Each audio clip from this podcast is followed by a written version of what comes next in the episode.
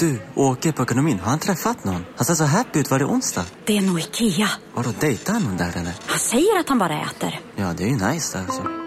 Missa inte att onsdagar är happy days på IKEA. Fram till 31 maj äter du som är eller blir IKEA Family-medlem alla varmrätter till halva priset. Välkommen till IKEA. Demideck presenterar Fasadcharader. Dörrklockan. Du ska gå in där. Polis? Effektar? Nej, tennis tror jag. Pingvin. Alltså jag fattar inte att ni inte ser. Va? Nymålat. Men det var många år sedan vi målade. Demideckare målar gärna, men inte så ofta. Hej! Är du en av dem som tycker om att dela saker med andra? Då kommer dina öron att gilla det här. Hos Telenor kan man dela mobilabonnemang. Ju fler ni är, desto billigare blir det. Skaffa Telenor familj med upp till sju extra användare. Välkommen till någon av Telenors butiker eller telenor.se.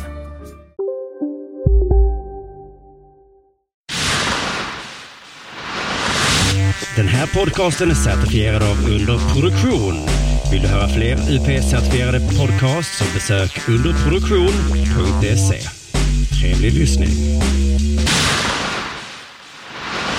Della Sport!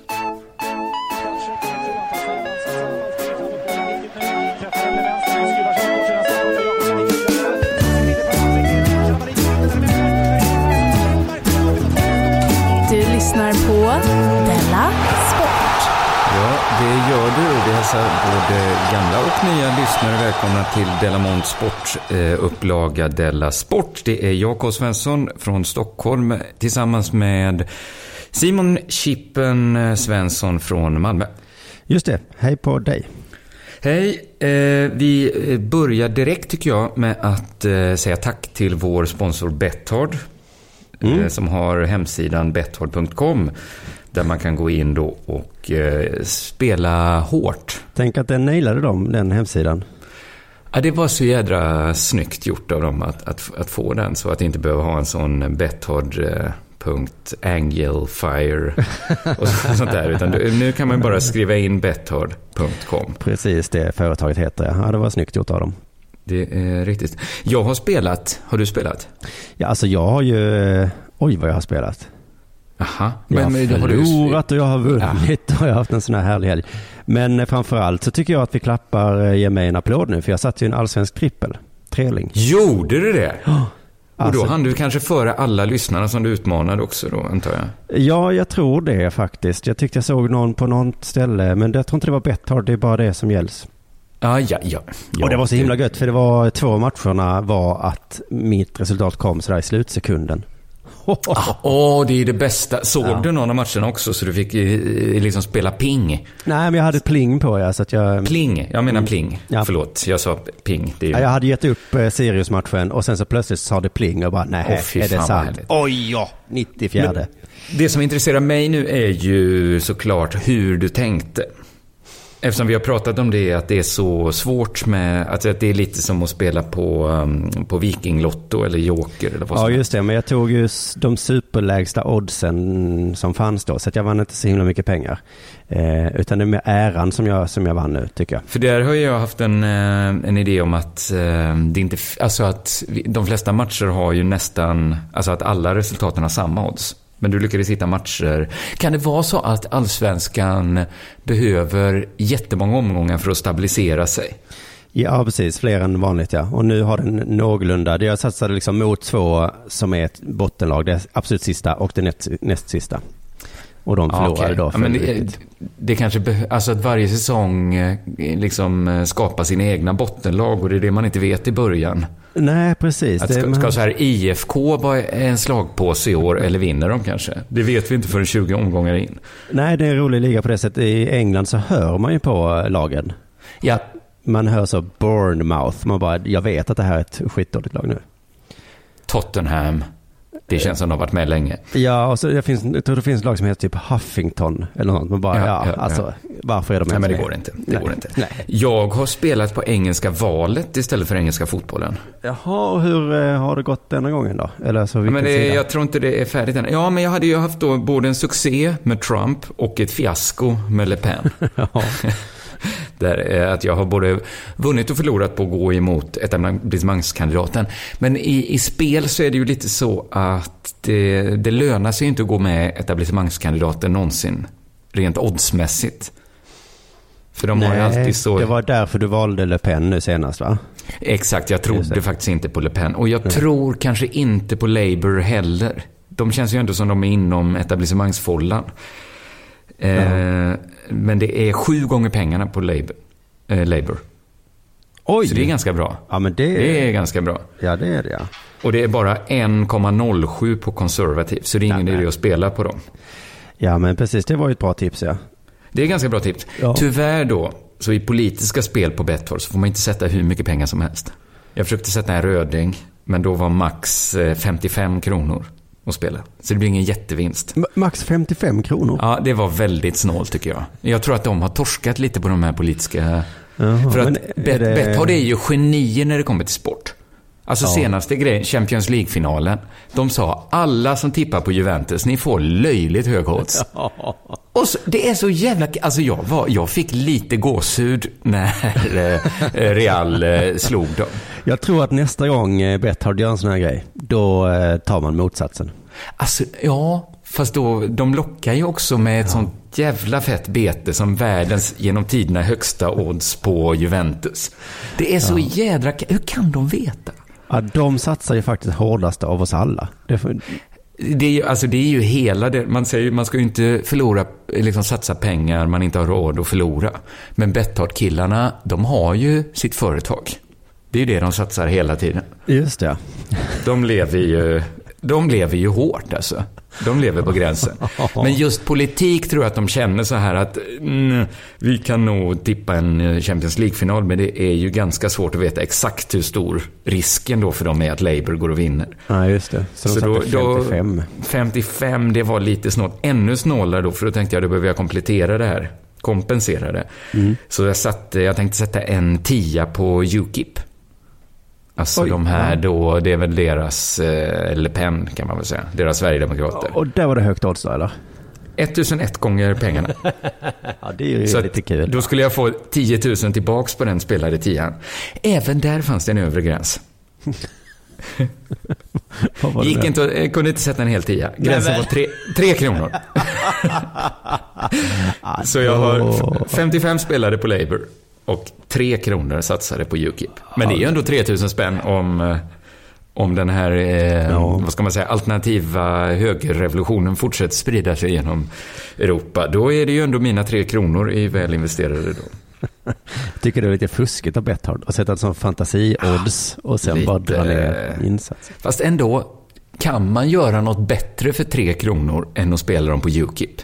Nej, det är faktiskt sant. Alltså Ukip vann ju ändå Brexit skulle man kunna säga. Ja, att, att Om man verkligen stretchar det. Om man verkligen stretchar det kan man säga det. Du vet, jag vill känna mig lite vilsen nu, för jag, jag visste inte vad jag skulle satsa på, eh, som det inte är några ligor längre. Nej. Ingen hockey, ingen fotboll. Så letade jag runt lite på hemsidan där, betthard.com, och hittade franska öppna kvinnor. Nej men Simon, sluta. Det är ett så himla onödigt grovt sätt att eh, säga det på. Jag tr- det, stod på, det står så på deras hemsida. Jag tror ju att det är tennisturneringen Franska öppna. Mm. Kommatecken, liksom dam. Så. Men det låter mycket roligare så som Betthard har skrivit ut det. Ja, ja. Frans- Franska öppna damer. Franska öppna kvinnor. Ja, det är klart, det är ju inga damer, det hör ju jag. Och då kände jag, det var så en himla glädje där, för det hade jag liksom absolut ingen aning. Så då tog jag en femling i de fem lägsta oddsen. Det blev ändå ganska mycket pengar eh, av det där till slut. Ja, okej. Har Vad, vad kom du upp i då? Eh, 5,8 i odds någonting. Ja, men det är högt i dina kretsar. Ja, det är inga tusen direkt. Men jag kände också att det är helt, helt skamfritt om jag förlorar denna. Utan det är bara kul. Ja, det, det behöver du inte skämmas alls. Och, eh, abs- precis så. Men vi, vi tackar Betthard. Vi rekommenderar er att gå in och sätta lite hårda bets. Och vi gratulerar Betthard då till de här monumentala framgångarna med Juventus. Champions League-finalen ja. Ja, väldigt imponerande. Eh, har det hänt någonting sen sist? Ja, det har det. I helgen då så hade ju ni en sån här eh, demonstration då. Ja, den tänkte jag återkomma till. Ja, det tänkte du göra. Eh, Samtidigt som jag var och spelade paintball Ja. Jag, var liksom inte riktigt delaktig. Så jag såg det lite utifrån på något sätt. Och sen när jag hade slutat Mm. spela så kollade jag då på sociala medier och det kändes inte helt bra, får jag säga. Jaså? Nej. Inte Alltså, för... jag, alltså, jag såg en, sån, en liten kort film på det här hela jättestora tåget av människor. Mm. Fullt med ironiska aktivister. Nej, det tror jag inte.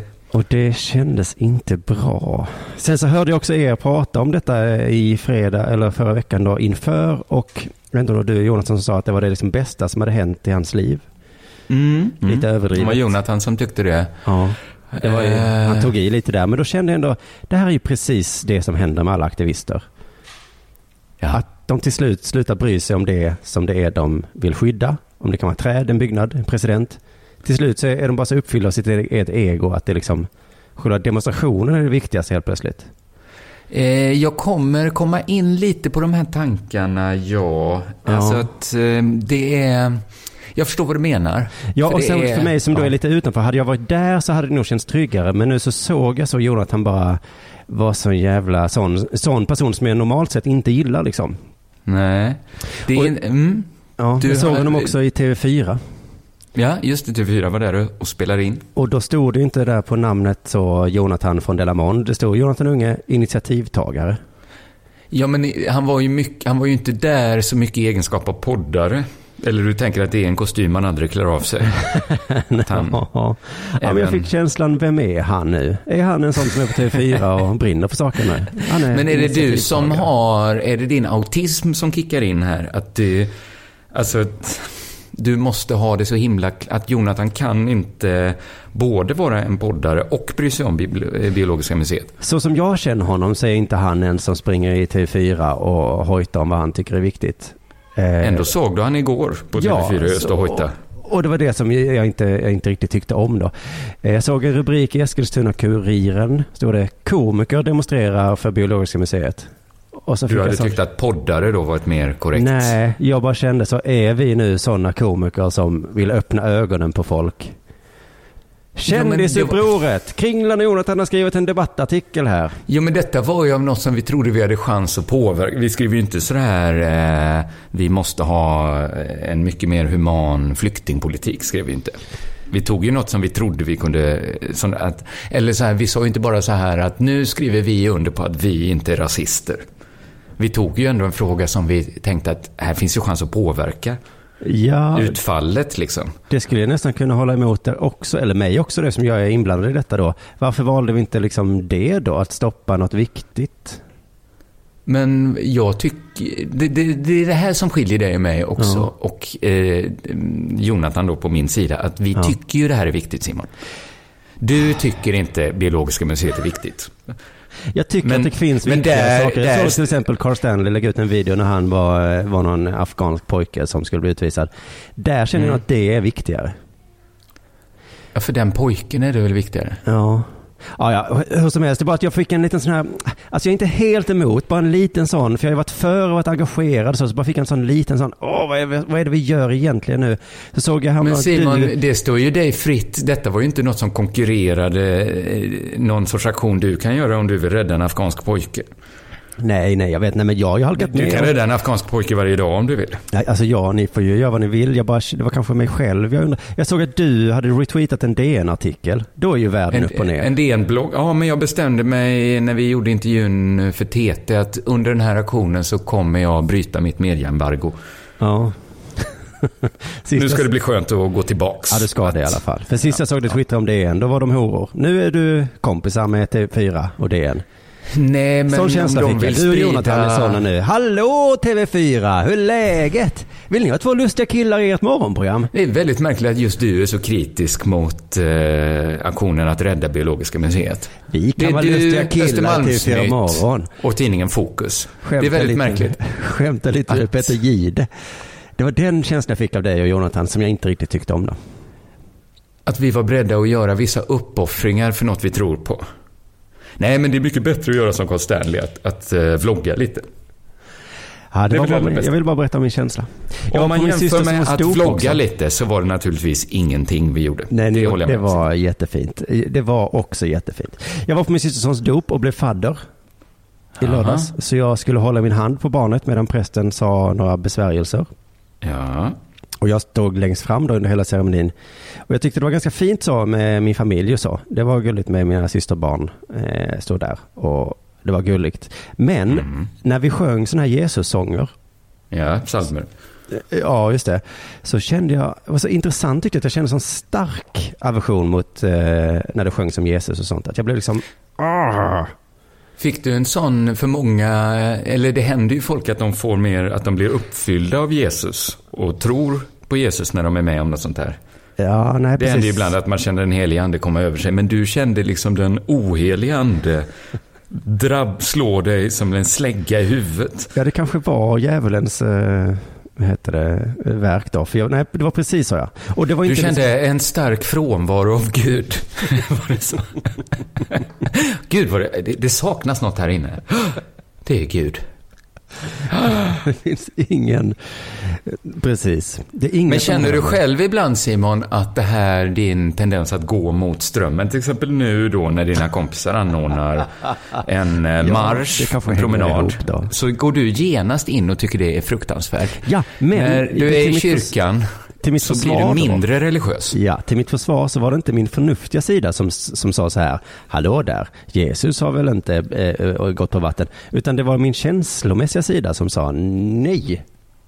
Inget Nej. Eh, Jesus Kristus här inte. Nej, okej. Även om du hade känt av Guds närvaro så hade du känt så här, åh, det är inte för mig.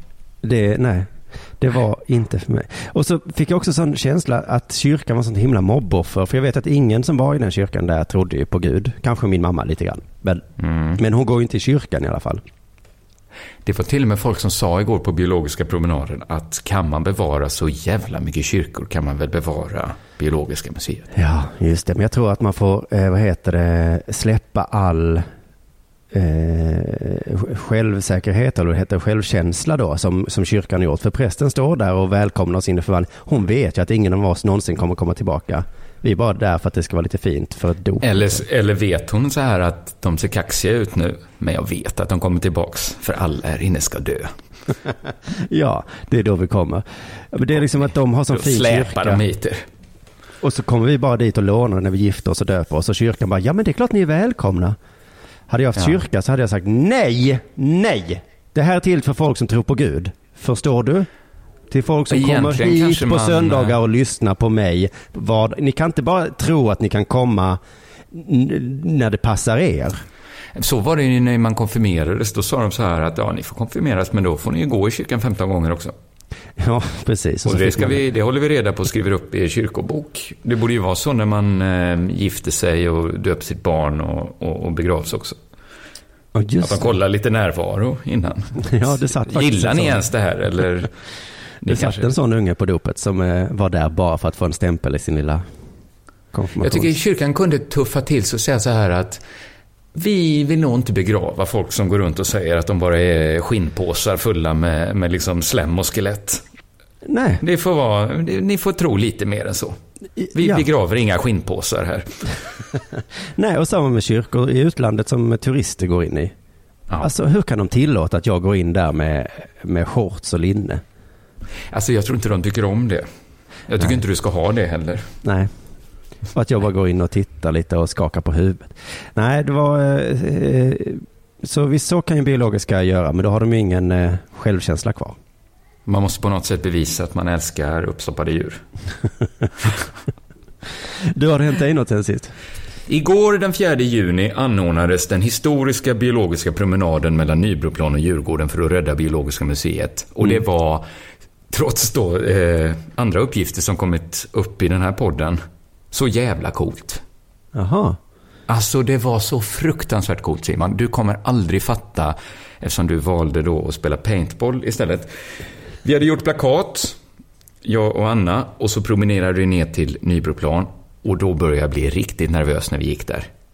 För jag kände så här, tänk om ingen står där när vi kommer. Ja, för ni hade Eller plakat med er. Jag hade plakat, eller tänk om det är jättekonstig stämning. Ja. Eller tänk om det, det är liksom så här, det är liksom så många så det går inte att få dem att gå på ett led och vad förväntas av mig? Ska jag hålla ett tal? Bla, bla, bla, bla, bla, bla. Ja. Eh, Och Jonathan skulle möta upp oss borta på Djurgården, så det var bara liksom från arrangörshåll, eller vad man ska kalla det, så var det ju bara jag och Anna då, som var vid Nybroplan. Just det. Men så, så kom vi fram till Dramaten. Och det var så himla mycket folk där. Och det var massor med plakat. Laga Åh. taket, kära kåken, bygg en bar, över min döda kropp. Syntes överallt. Eh, Ja, det, det också- måste ju varit en fantastisk känsla. Ja. Att, Alltså, det det är ju när man kommer till maskerad lite grann, att man kommer utklädd. Är det bara jag nu? Ja, precis. Exakt så var det. Det var som att komma till en filminspelning där man fått ihop ett demonstrationståg som såg exakt ut som ett demonstrationståg ska göra. Och folk hade gjort egna plakat med egna slagord. Jaha. Min personliga favorit var Bygg ett till. Ett biologiskt museum räcker inte. Ungefär så stod det. Det var nog snärtigare formulerat. Ja, men det är precis. Vänd på steken. Vi Så ska- började vi gå. Jag och Anna tog täten. Och alltså så, så nervöst att gå först med liksom flera hundra personer efter sig. Ja. För man ska ju gå över gator då, över Strandvägen. Jag hade inte testgått vägen heller, så vi var tvungna att gå över Strandvägen två gånger. Både fram, nej, tre gånger var vi tvungna att gå över. För vi gick lite fram och tillbaka sådär. Det vinglade sig fram. Någon hade med sig saxofon och började spela och slagorden började skanderas. Alltså, Behövde inte du dra igång slagorden ens? Nej, det var helt organiskt och så jävla fett. Jag drog igång någon vända. Det är liksom så här mullrade när alla skrek samtidigt. Och då fattar jag precis det du pratar om, att folk kan bli kickskadade av att gå i demonstrationståg. Just det. För att det händer något med substanserna i kroppen. Alltså att jag fattar de som inte får nog och alltid är på jakt efter något att demonstrera mot. Sådana liksom vänstermänniskor som alltid är Ja. emot någonting. Ja, just För det. det är en sån fet känsla. Alltså, och det var ju skönt då Och att gå i särskilt tänker jag om man själv är med och ordnar det på något sätt. Liksom, så att man har en investerad men jag- känslor. Men här var ju på något sätt alla med och ordnade. Ja. Eftersom det fanns ingen tydlig ledningsgrupp då, mer än att någon var tvungen att bara... Någon måste ju gå först. Ja. Om inte alla ska gå på en jättebred linje liksom. Det hade inte gått. Så kom vi över till eh, över Djurgårdsbron och tåget var alltså så långt så att de sista hade inte börjat gå på bron när vi längst fram kom över. Nej, försöker föreställa mig hur lång den bron är. Men eh, Jättelång. Den är jättelång, Så gick vi genom Djurgården och skrek laga taket. Och jag skrek så, laga taket och alla stämde in i, och kära kåken! hur eh, tittade folk eh, upp glatt eller argt på er? Eh, lite glatt, för vi som gick längst fram hade mycket så här byggen bar-skyltar, så de fattade nog inte riktigt vad det handlade om då. Men eh, det följdes väldigt nyfiket av pass- förbipasserare. Byggen barskylt kan man ha på nästan varje demonstrationståg. Eh, jag tror att det inte går i riktigt alla. Första maj skulle det funka för arbetarna. Men så här... Bygga en bar på kontoret. eh, kurderna. Skulle de kunna så att bygga en bar i Kurdistan så kanske turkarna tycker det är lite mer kul med ett fritt Kurdistan. Att man kan komma till Kurdistan och ta ett glas. Inte riktigt alla demonstrationståg. Så kom vi fram till Biologiska museet. Museichefen kom ut på trappan och Ja, höll ett det var tal. väl härligt ja. För då slapp och du. Jonathan eldade på lite också. Att Mm. eh, vi inte ska låta oss stoppas av någonting. Och sen, var det, sen fick man gå in och titta på de fina djuren då och eh, målningarna. Och då betalade ni, förstår jag. Eh, ja, precis. Då fick vi grupprabatt. Ja. Jag, jag hade hoppats att vi skulle kunna komma som en grupp och betala liksom, här är vår grupp, det kostar kanske... Men alla fick betala 50 kronor var då istället för 65 kronor var, så det var väldigt vänligt. Och sen efteråt så satt vi utanför i gräset och hade vinpicknick. Och DN var där, TT var där, TV4 var där. Enorm täckning i riksmedia. Så då vill jag tacka alla som var med. Eh, och Biologiska museets personal som hanterade alla människorna så bra. Och framförallt vill jag tacka Frukostklubben. Förutom Frukostklubben hade nog aldrig den biologiska promenaden blivit av. Frukostklubben, vår eh, stora redaktion som finns på Facebook ja. Eh, Sveriges modernaste redaktion är det de som säger. Oj, oj. Ja. Det får jag nog hålla med om. Eh, annars då? Jo, jag håller ju på med mitt icke-drickande. Ja, drack du eh, svagvin på demonstrationen? Eh, ja, det gjorde jag. Det gjorde jag. Men annars är det enda jag dricker 2,8 folköl. Ja. Det är inte många folköl det. Inte ens tre. Eh, eh, eh. Nej, eh, procentstyrkan då. Det, Jag skulle ju kunna dricka helt alkoholfritt, men då får, alltså det är så himla dumt för att då måste man köpa sådana här små flaskor, massor. Och de ska släpas hem och sen ska de släpas till glaset. Men så tänker jag så, inte ens staten tycker att 2,8 är nog för att det ska kallas alkohol. Alltså med skattesatser och sånt där. Nej, så då, nej, tänker nej. Jag, då duger det, för, duger det för staten så duger det för mig. Ja, okej. Men du vet att om man dricker många öl då, då blir det ju samma sak nästan. Ja, det blir ju inte samma sak som att dricka många jättestarka öl. Nej, inte många då, nej. Nej. Och sen har jag då en eh, klausul som jag skrivit in själv, att jag dricker lite vin när vi har gäster eller är bortbjudna. Ja, men det är bra. Alltså, man får vara lite social också. Så i fredags var vi på restaurang med mina föräldrar. Tog jag några glas. Och i lördags hade vi middag. Tog jag, tog jag ett glas vin när gästerna kom. Ja. Man kan, man kan typ köra bil och föda barn när man druckit ett glas. Ja. Det, enda, det enda som egentligen händer med ett glas vin i kroppen, det är ju att man är lite, lite mer benägen att dricka ett glas till. Jag skulle säga att det är den enda påverkan ett glas vin har. Alltså förutom att det är gott och sådär, man blir glad. Det, man blir inte så mycket mer glad. Det enda som händer är att man är lite, lite sugen på ett glas vin till. Just det. Det- Men det tror jag gäller nästan alla droger. Så är det kanske. Mm. Så det, ostarna tog jag ett glas rött till. Mm. Och två glas vin utspridda över kvällen så har ju egentligen ingen påverkan alls på en. Nej, vad duktig, Eh. duktig du är. Eller du är inte duktig för du vill inte För, förutom då att man blir lite mer benägen att ta ett tre, litet, litet tredje glas vin. Jaha, ja. Så någon gång efter midnatt, när det bara var jag, Anna och min brorsa och hans tjej kvar, så drog jag ett eh, tredje glas vin. ja. Då blev jag lite, lite, lite full. Då, då kände jag ändå av att jag hade druckit tre glas vin. Kändes, jag började prata lite högre och fick mycket starkare åsikter om muslimer än jag har i vanliga fall. Alltså, allt det vanliga som händer efter tre glas vin. Och att jag vaknade upp på morgonen och mådde lite, lite sämre än jag brukar göra. Det, det, det hände ju på tre glas vin tyvärr. Jaha. Eh, Men i söndags då så var det ju den biologiska promenaden och då drack jag ett glas portugisiskt eh, svagvin också. Men vad är det här? En eh, alkoholistbekännelse? Och sen drack jag ett glas till. Men sen var flaskan tom så då blev det inget mer. Nej. Så ganska dålig helg då för mitt eh, icke-drickande. Ja, Väldigt ja, ja. trevligt å andra sidan. Men jag måste säga så här, nu har jag ju druckit då en helg. Känslan är att det är för omodernt för min smak att dricka alkohol. Jag kommer nog sluta helt. Vi får se. Jag ska, jag ska fortsätta uppdatera här i Delamont. Ja, gör gärna. Exakt hur många glas du har druckit Ja, eh, av, göra. av olika sorter. Eh, sen innan vi kör igång med sport och spel och idrott så skulle jag vilja berätta att imorgon så släpper jag del 12 i min serie på bibliotek som heter K. Svensson Harmony Studies. Det är säsongsavslutningen på säsong 2. Del 1 till 8 var säsong 1 och nu avslutas alltså del 9 till 12 som är säsong 2. Finns i biblioteks poddfeed där man också hittar min stand-up special Force Majeure. Ja, vad fint. Det var det. Eh, nu är det dags för det här.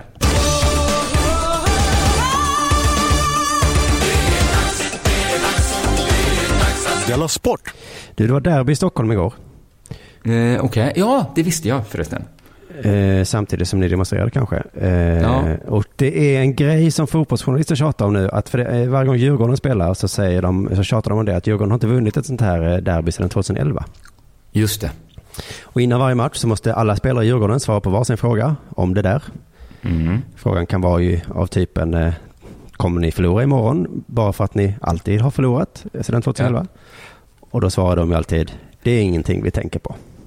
Nej. Nej. Nu tänker de kanske lite på det. Som... Precis, eftersom de får eh, varsin fråga om det där. Så jag uppfattar läget som lite spänt och irriterat och det är liksom en typ av sån här grej som journalister gillar och nu ska vi reta upp dem. Ja. Eh, och sådär. Och för det är ju inte kul att bli påmind om det där hela tiden. Men Nej. samtidigt, eh, de vinner ju aldrig. Nej, precis. Och det är ju, det är ju den eh, typen av skrock som vi inte städat ur i vårt sekulära samhälle längre. Ännu.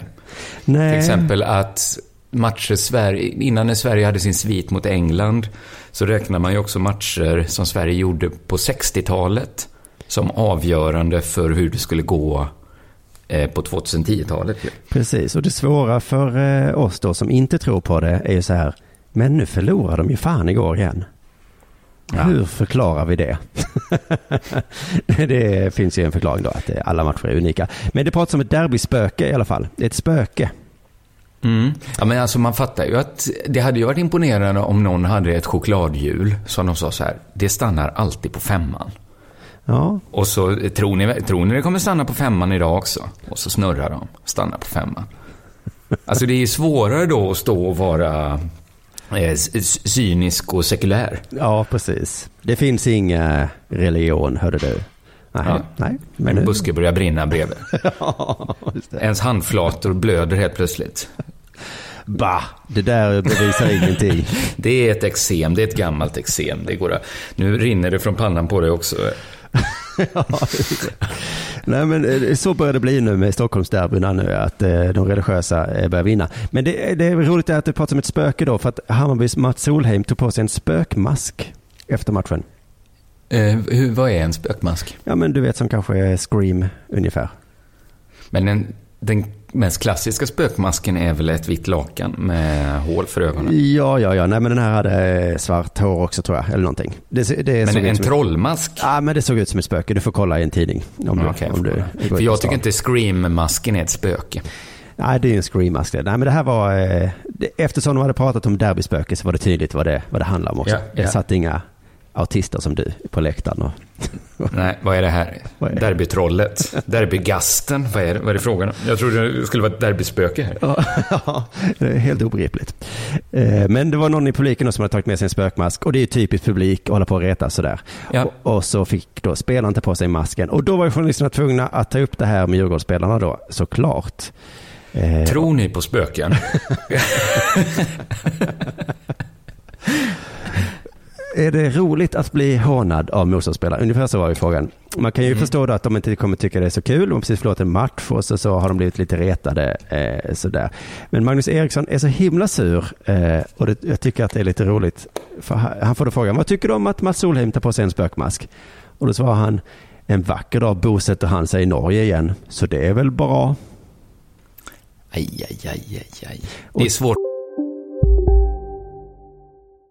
Om en yogamatta är på väg till dig, som gör att du för första gången hittar ditt inre lugn och gör dig befordrad på jobbet men du tackar nej för du drivs inte längre av prestation. Då finns det flera smarta sätt att beställa hem din yogamatta på. Som till våra paketboxar till exempel. Hälsningar Postnord. Bara på Storytel. En natt i maj 1973 blir en kvinna brutalt mördad på en mörk gångväg. Lyssna på första delen i min nya ljudserie. Hennes sista steg av mig, Denise Rubberg. Inspirerad av verkliga händelser. Bara på Storytel. Här sitter jag i en ljudstudio tillsammans med ett sjölejon för att berätta att McDonalds nu ger fina deals i sin app till alla som slänger sin takeaway förpackning på rätt ställe. Även om skräpet kommer från andra snabbmatsrestauranger, exempelvis Eller till exempel Ja, precis. Du komma på en bra comeback så i stunden. Ja, Men den här var ju inte bra. nej, det ser, har liksom lite formen av en burn. Men en dag så kanske han eh, frivilligt flyttar, bosätter sig i ett annat land, så kan han sitta där. Ja, det, det, det svider inte alls va? Han kanske kommer följa sina drömmar en dag, va? Flytta till Norge, va? Ja, kan han sitta där? Det, det, jag har väl så att han, Solheim, han är ju norrman då, så att eh, han hade kunnat säga något taskigt om normen kanske. Normen är ju dumma i huvudet, eller något sånt då. Men det, Ja. Men- ja. ja. Han fortsätter i alla fall. Eh, det där säger mer om Hammarby än om oss. Vi står rakryggade i det här. Eh, och jag undrar lite, säger det verkligen mer om Hammarby? Jag tycker det säger ungefär lika mycket. Ja, för att om jag skulle reta dig då, K, för att du har sånt yvigt hår Ja. innan du klippte dig idag, Just det. så skulle jag ta på mig en mopp på huvudet. Ja. Säger det, det då det är mer om mig än om dig? För om dig säger det att du ser ut som en mopp. Ja. Och om mig säger det att jag är en rolig jävel som... Ja, eller en sån kille i alla fall. Ja, det är där jag tycker det säger lika mycket om oss. Ja, just det. Eller, fast olika saker. Mm. ja, det säger ju ganska mycket om mig då, att jag måste vara där och peta. Och dessutom Ja. kan tänka mig att ta på mig en mopp på huvudet. För att, Ja, för alla som inte känner till mig och som ser dig med moppen på huvudet så säger det ju mycket om dig i och för sig. De Ja. tänker ju, ja, det säger en del om han. säger det. Det säger Och en så- hel del. Så får då Magnus Eriksson den här märkliga frågan. Barnsligt? Det är ju knappt en fråga alltså, men det... Mm, nej, men det, det är ändå, men man får uttala det rätt. Ja, det får man göra.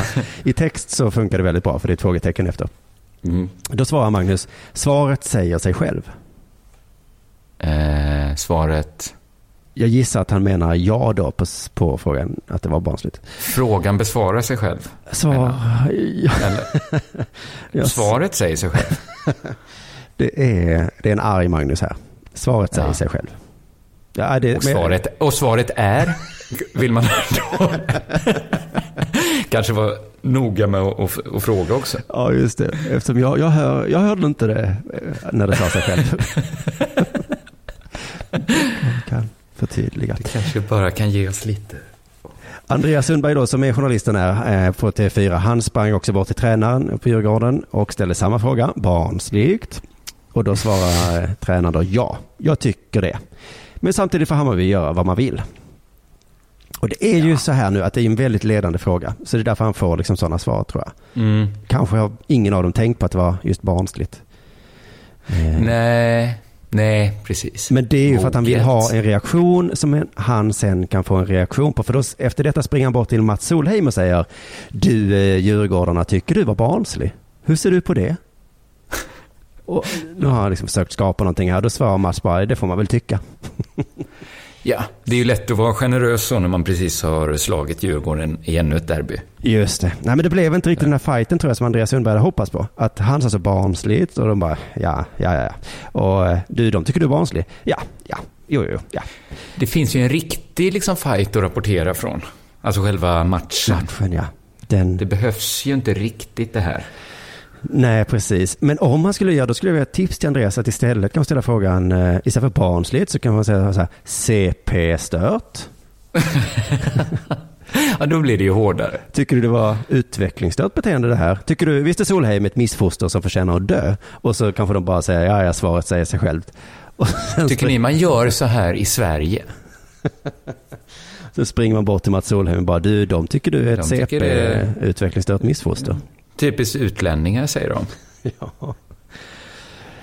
Då får de ju lite hårdare. Du, det är Stanley Cup.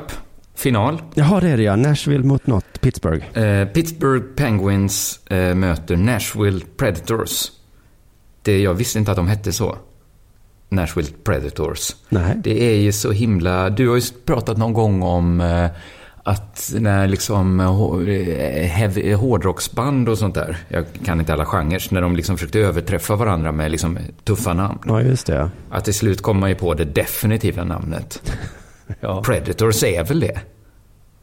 Ja, Det är väl motsvarigheten till Megadeth. För det betyder väl bara att man står jättehögt upp i näringskedjan och äter alla andra djur. Så vad de andra än kallar sig så står Nashville högre upp i näringspyramiden. Ma- Mighty Ducks. Vi äter Mighty Ducks i Nashville. Inte så mighty nu va? Nej. Vill man vara med i namnkriget mot Nashville så måste man döpa om sig efter kanske någon bakterie då, som äter rovdjurskroppar. Ja, de Eller där Colorado heter ju avalanches. Det kanske för med sig ett, ett rovdjur. Naturen har ju Ja, fortfarande just högre det. krafter än eh, djuren. Men då är man inte riktigt med i djurnamnkriget. Nej, just det. För, för då kanske man måste döpa sig efter någon, någon parasit eller, eller skabb kanske. Washingtons, Washingtons skabbkvalster kanske. Men nu är det alltså pingvinerna mot rovdjuren. Och i andra perioden i första finalmatchen i Pittsburgh så var en eh, Predators-supporter som slängde in en malfisk på isen. Eller som, eh, som Sportbladet skrev, en stor klibbig malfisk. För tydligen är då malfiskar stora och klibbiga. Men problemet var säkert mest att det var en malfisk, inte att den var klibbig. Nej, nej, precis. Det märkte man Hade, knappt. Eller? hade det varit en hal flundra hade man kunnat fortsätta spela. Men det var en klibbig malfisk som man var tvungen att ta bort den. Det blev för mycket klibb. För mycket klibb. Ja, det fastnar man i. Och detta är då en tradition att göra som startades 2003 eh, som en reaktion på att Detroit Red Wings-fansen alltid kom till Nashvilles arena och slängde in bläckfiskar på scen, Nej. isen. Så då kontrade de med att att börja slänga klibbiga malfiskar. På sin egen is liksom. Eh, nej, när de var borta då. Ja, jag tror okej. man, detta är något man gör... eh, När jag var och såg eh, Frölunda en gång så, så var det mer att man slängde in så här mynt på isen. Ja, snus och mint. Det, men det är ju mer Som sånt liksom- man har liksom. Ja, precis. Att det är enklare att få med sig Ja. mynt.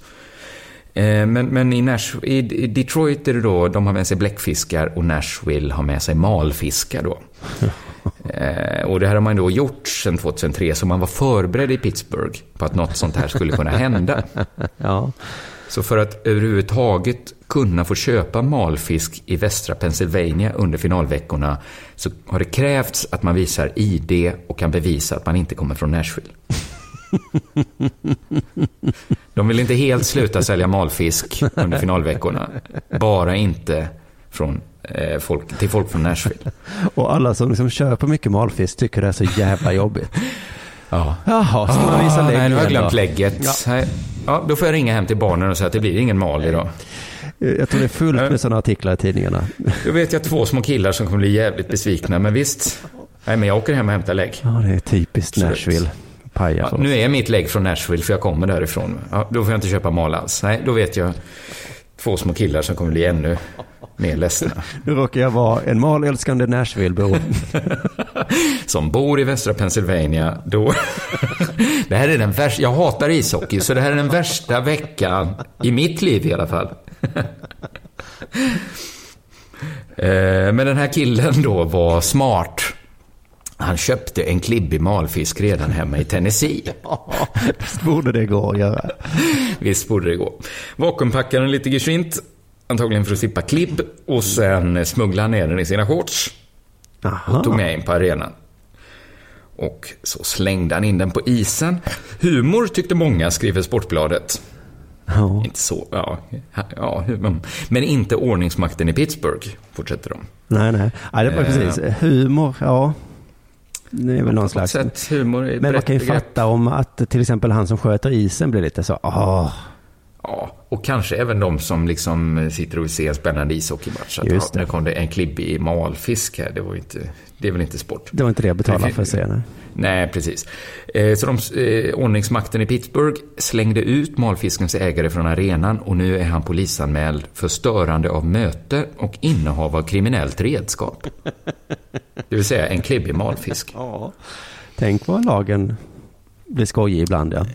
Ja, det visste man inte att lagen var formulerad sån att en klibbig malfisk kunde ses som ett eh, innehav av kriminellt redskap.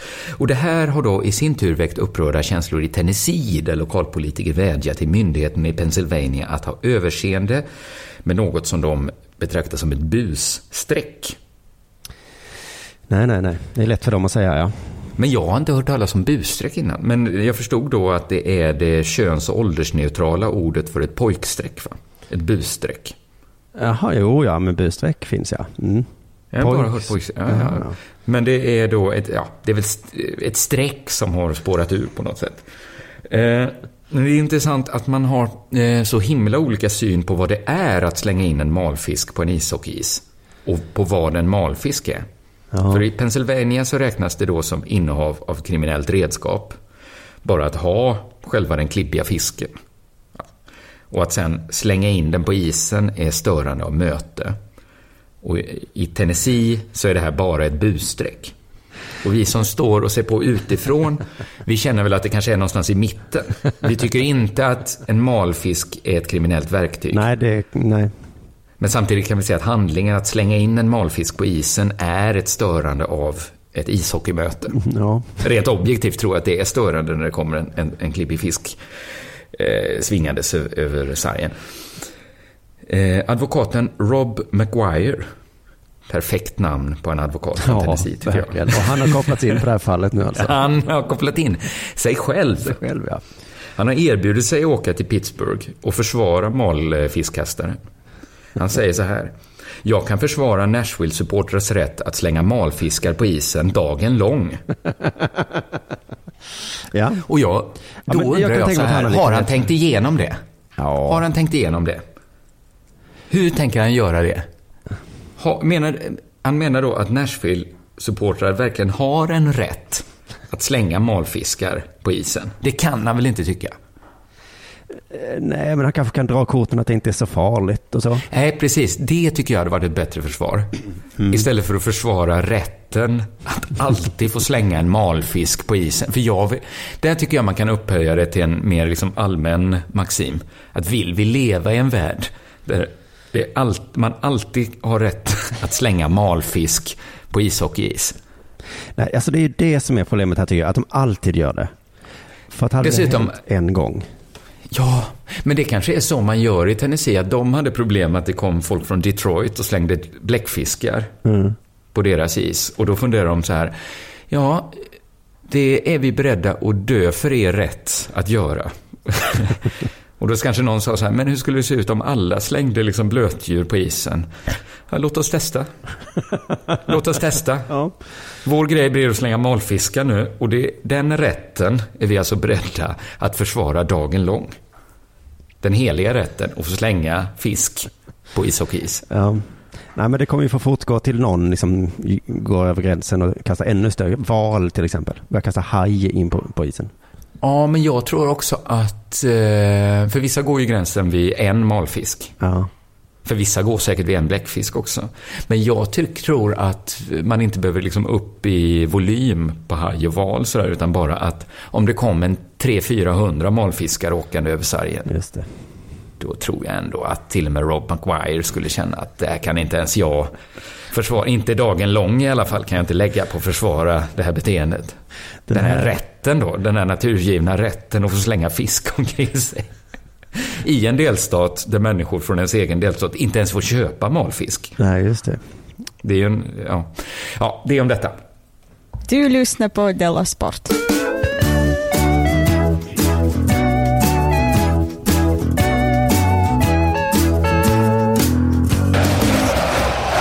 Du, den här rubriken.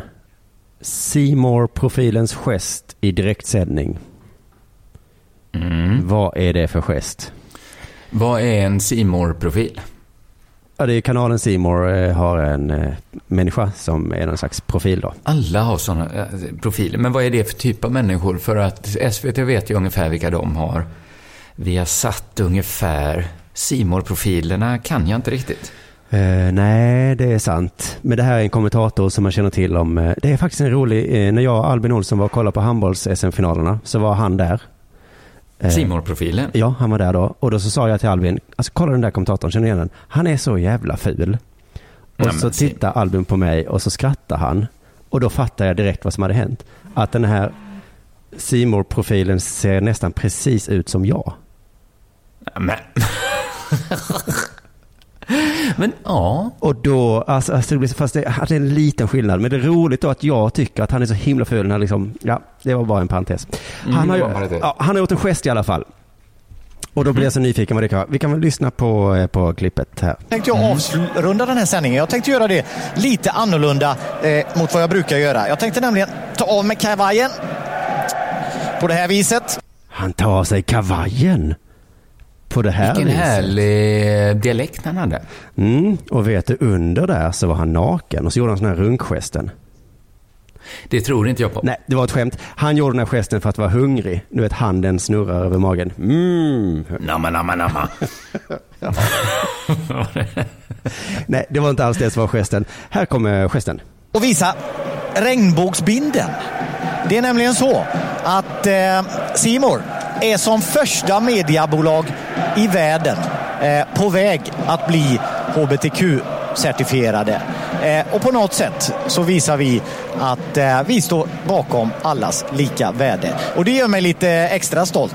Mm. Simor ska bli hbtq-certifierad.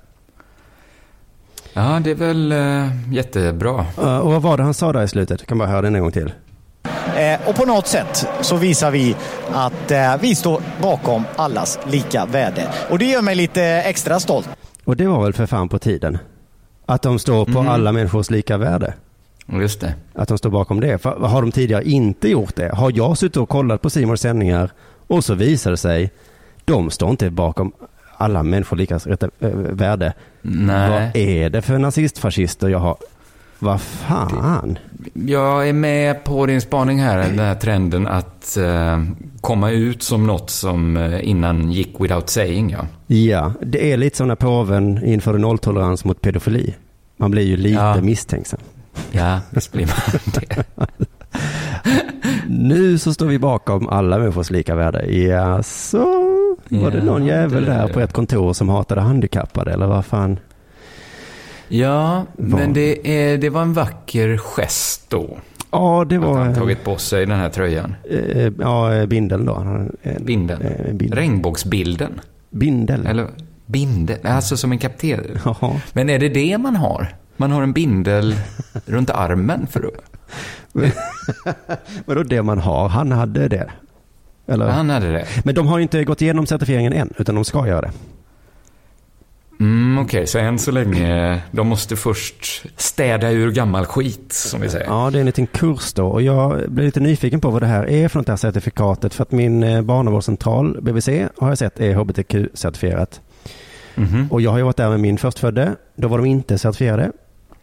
Nähä. Och så har jag varit där nu några gånger med min andrefödde. Och jag måste säga att det Och då är ingen skillnad de kön faktiskt. direkt. Höjde inte ögonen, darrade inte på manschetten. De bara, ja, absolut. Nej, men jag är ju lite cynisk av mig. Men jag tror ju att företag gör sånt här för att det inte går att säga nej. Det är ju lite som den här eh, HBTQ-certifierad. Att det räcker att de från HBTQ-världen kommer och säger så. Ställer den frågan. Ja, just det. Eh, Certifierad? Och då, Mm. nej men de ringer väl antagligen och säger så här, hej vill ni certifieras, hbtq-certifieras? Och att säga nej på den frågan är så himla liksom, Jag vet, men jag reagerade ju på, jag tyckte Jonathan var stark under någon Pridevecka i Malmö när hans dotter ville att han skulle ha en regnbågsflagga.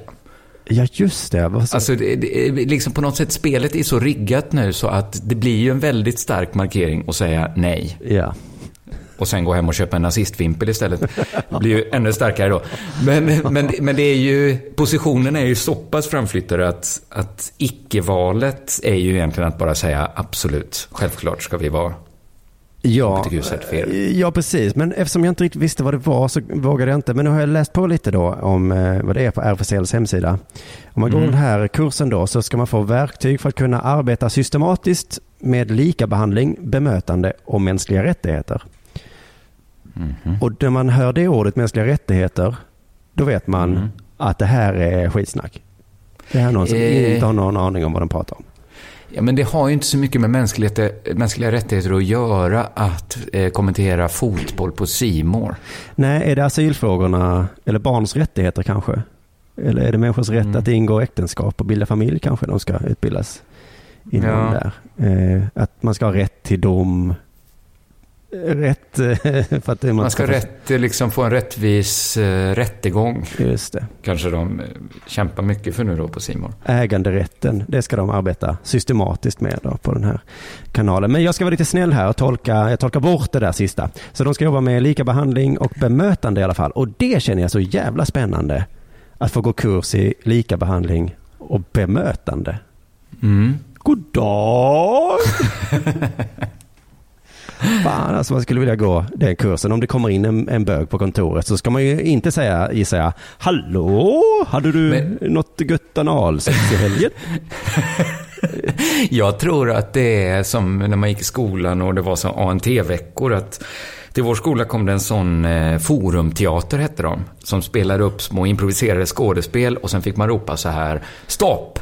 Och så fick man liksom knacka en av skådisarna på axeln och gå in och ta hans Ah, plats liksom. Ja. Så att man kan säga så här att de börjar spela upp att och idag har vi en ny eh, kille på, um, på Simor. Han ska bli en ny simor profil Och då ropar man så här, stopp! Och så ersätter man han som är på väg in och så säger man, God dag, mitt namn är Hagamannen. och så testar man om de kommer bemöta han som en helt vanlig kille då, precis som alla andra med, med samma Ja, med, just med det. samma, eh, som han har då suttit av sitt straff och det ska inte finnas något som hindrar att han får jobb på Simor. Nej, nej, precis. Nej. Eh, ja, men det precis. Mycket spännande med just bemötande då. För det, det tänker man inte alltid riktigt på hur man bemöter folk. Eh, hitta mer här då. Det ska vara fokus för hbtq-certifiering. Nej, fokus för hbtq-certifiering är hbtq-personers livsvillkor. Ja. Och jag undrar då bara lite, vilka är nu de igen? Hbtq-personernas livsvillkor. Jag blir ju ofta kallad för queer, alltså Q där. Ja, just det. Och inte ens jag vet vad mina livsvillkor är. Men du har det väl ganska bra va? Ja, mina villkor är nog rätt bra tror jag. Ja, jag Villkoren för mitt liv. Men då är det väl det att man ska få fortsätta ha det bra. Ja, just det. Det ska också vara normer som är kopplade till kön och sexualitet samt vad, HBTQ, samt vad ett hbtq-kompetent bemötande innebär. Alltså vad man vill lära sig det. Ett hbtq-kompetent bemötande. Jag tror det är jättemycket att man inte ställer, eh, även om man får jättemånga nyfikna frågor. När det kommer in en, eh, en hbtq-profil då bland, de, bland alla simor profilerna Så håller man liksom nere de... Alla simor profilerna drabbas av jättemånga nyfikna frågor. De håller ni nere på nu. Hur gör ni när ni... Ah, nej, håll nere. Ja, just det. Men det är inte så att man Om frågar det är dans, vem då? Håll nere. Barnslig. Vem lagar mat? Håll nere, håll nere. Just det. Det bemötandet, håll nere. Men eh, jag kan tänka mig också att om man har gått den kursen så är man så himla, himla hbtq-kompetent. Men sen så börjar man glömma efter ett tag. Och så blir det Ja. så här, hur var det nu igen man skulle bemöta en queer? Tja, he, hallå, hej, hej. Skönt queerväder idag va? Nej, nej, nej, nej. Vad sa jag? Man får kolla i sin lilla bok jag har skrivit ner. Ja, det är fan intressant för mitt BVC till exempel, där är exakt samma bemötande. De har ju inte sagt sådär, god dag herr, herr queer med smink och, och tjejtröja. Utan de Är har inte ju... det frustrerande att vad du än gör så kommer de låtsas som att det inte är något speciellt Jo, det är, det är fan, det var ju, det här ska jag berätta om i nästa eh, Delamond, men när jag köpte bröllopsklänningen inför roasten. det. Det ser jag mycket fram emot. Alltså det bemötandet var ju nästan provocerande, eh, okontroversiellt. Pumps, vi har storlek 50 till 68. Alltså, helt, alltså jag vet inte om de hade gått den här kursen kanske då. Eh, men i alla fall bemötandet på BVC är ju mest att de bara pratar eh, med mamman till barnet. Så att vi pappor då förstår, känner oss lite i vägen. Men är det också bara själva bemötandet eller lär man sig också... För det skulle ju kunna vara så att när det kommer en, en hbtq-profil in bland eh, simor profilerna så, så, så liksom bemötandet är liksom klanderfritt. Ja. Även, även när du har varit liksom på proms and wedding och köpt kläder. Mm. Då är bemötandet perfekt. Men sen när du gått, Just det. då kommer tisslandet och tasslandet igång. Ja, det tror jag nog att det får lov att göra. Är det okej även bland simor profilerna att de tisslar och tasslar lite sen när, Ja. när det vart en hbtq-profil där? Ja, men som jag förstår det så är det okej så länge man har varit inkluderande, man ska ha en inkluderande arbetsmiljö samt ett välkomnande bemötande av besökare. Men ett visst, en viss grad av tissel och tassel kan man tillåta sig I även på efterhand, simor. ja. Så länge personen, så länge hbtq-profilen inte hör eller ser.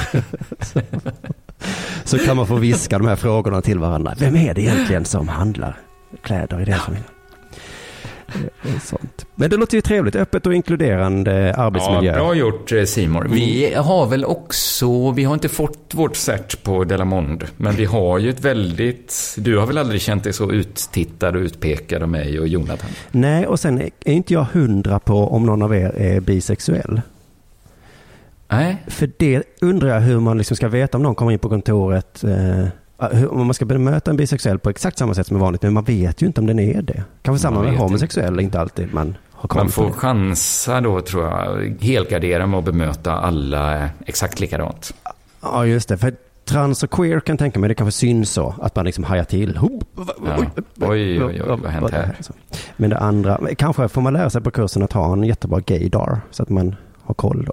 Så man snabbt känner av det. Ja, och sen blixtsnabbt kan behandla den människan som är. Men det är mest, man har mest nytta av det till det efterföljande eh, tisslet, Tisslet och tasslet, ja.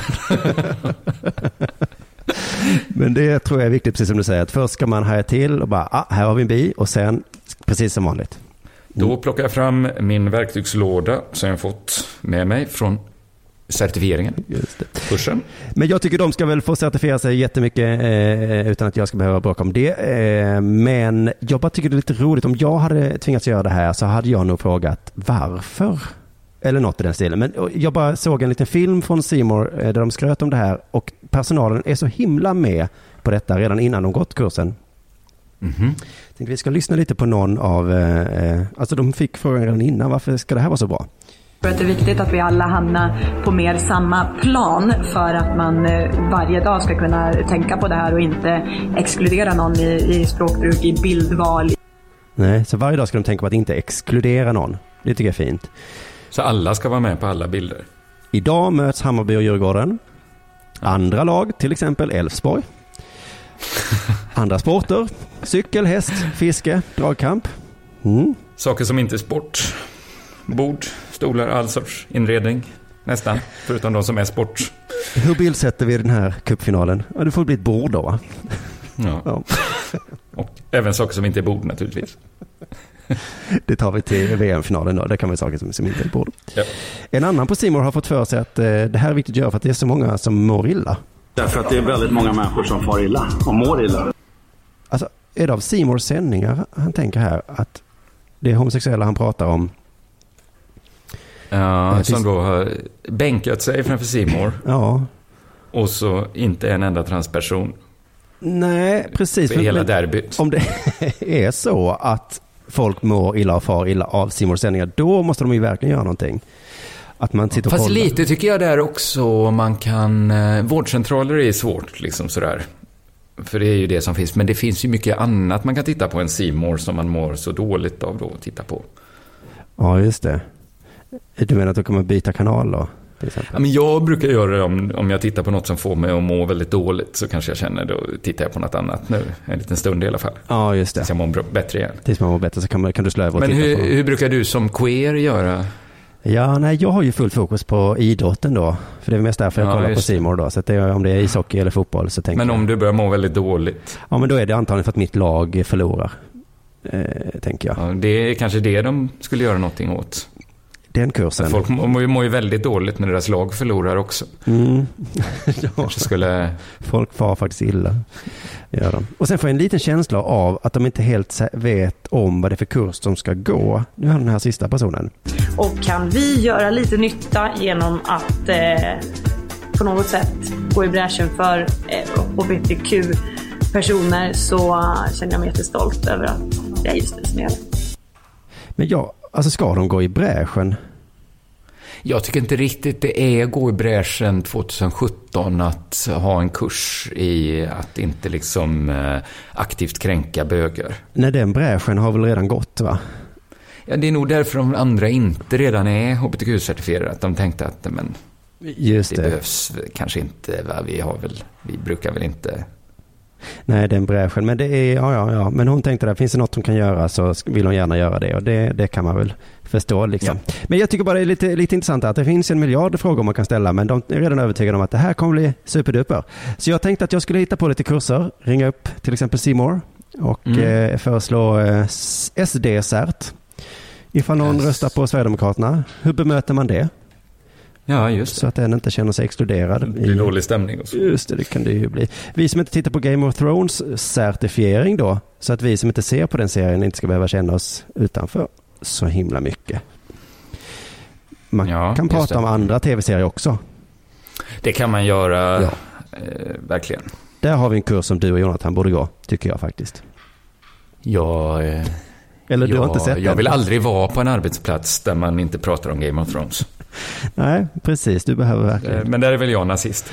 Ja, det, det får man väl säga. Men då tackar vi för eh, Della Monde idag då. Ja, och vi rekommenderar er att gå in på betthard.com och sätta några riktigt eh, hårda bets. Det gör vi. Så tackar vi så hörs vi igen på onsdag. Det gör vi. Hej. Hej. Denna sport görs av produktionsbolaget under produktion.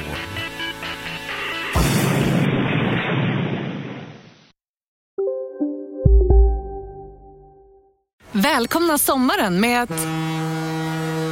Res med Stena Line i sommar och gör det mesta av din semester. Ta bilen till Danmark, Tyskland, Lettland, Polen och resten av Europa. Se alla våra destinationer och boka nu på stenaline.se. Välkommen ombord!